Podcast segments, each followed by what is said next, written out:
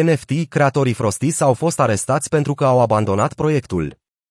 Departamentul de Justiție al Statelor Unite ale Americii a luat măsuri împotriva unui presupus rugpul care s-a întâmplat în cazul unui proiect NFT, lansând acuzații legate de fraudă și spălare de bani împotriva fondatorilor proiectului Frostis. Un rugpul este un tip de înșelătorie în sfera blockchain, care apare atunci când o echipă promovează intensiv tokenul proiectului înainte de a dispărea cu fondurile, lăsând investitorii cu un activ lipsit de valoare. Simplu spus, este o escrocherie în care creatorii abandonează proiectul după ce fură banii investitorilor. Nu poți solicita fonduri pentru o activitate de afaceri ca mai apoi să renunți la acea afacere și să fugi cu banii oferiți de investitori, potrivit lui Thomas Fatoruso, agentul special de investigații din cadrul IRS, Internal Revenue Service.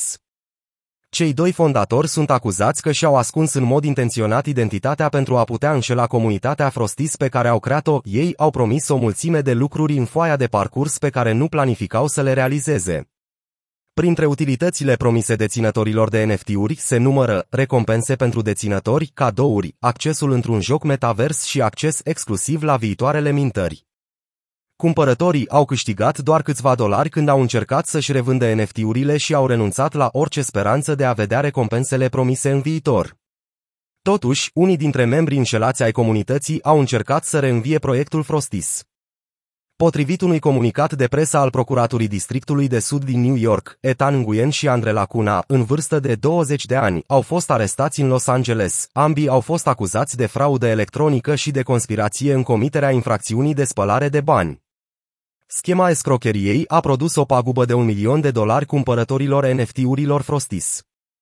Infractorii au abandonat și au închis proiectul în câteva ore de la vânzarea NFT-urilor în valoare de 1,1 milioane de dolari, transferând încasările către diferite portofele cripto.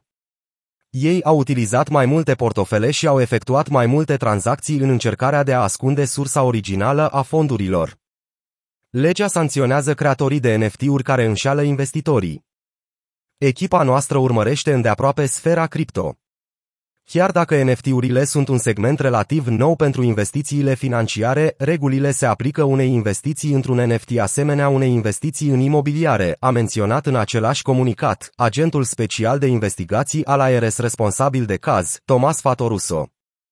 Înainte de a fi arestați în Los Angeles, cei doi se pregăteau să lanseze spre vânzare un alt proiect NFT intitulat Embers, din care urmau să câștige aproximativ 1,5 miliarde de dolari în criptomonede. Dacă sunt găsiți vinovați, ei se pot aștepta la o ședere îndelungată în spatele gratiilor, deoarece fiecare capăt de acuzare este pedepsit cu o pedeapsă maximă de până la 20 de ani. Deși se pare că mai multe proiecte NFT suspecte au trecut peste radarul DOJ, există speculații că departamentul își intensifică atenția asupra NFT-urilor în acest an prin intermediul echipei naționale de control al criptomonedelor care a fost creată în octombrie. Această noutate a oferit o speranță investitorilor în NFT-uri în ideea că dezvoltatorii proiectelor vor fi mai responsabili și se vor ține de promisiuni. Dacă faci un rug și nu respecti foaia de parcurs, poți fi tras la răspundere penală. O mulțime de raperi și influenceri tremură probabil, a declarat utilizatorul Twitter Coffee Brick. În acest caz, ancheta a fost condusă de agenții ai Serviciului Fiscal Intern, Departamentul Investigații Criminale, Departamentul de Securitate Internă din New York și Serviciul de Inspecție Poștală din Statele Unite ale Americii.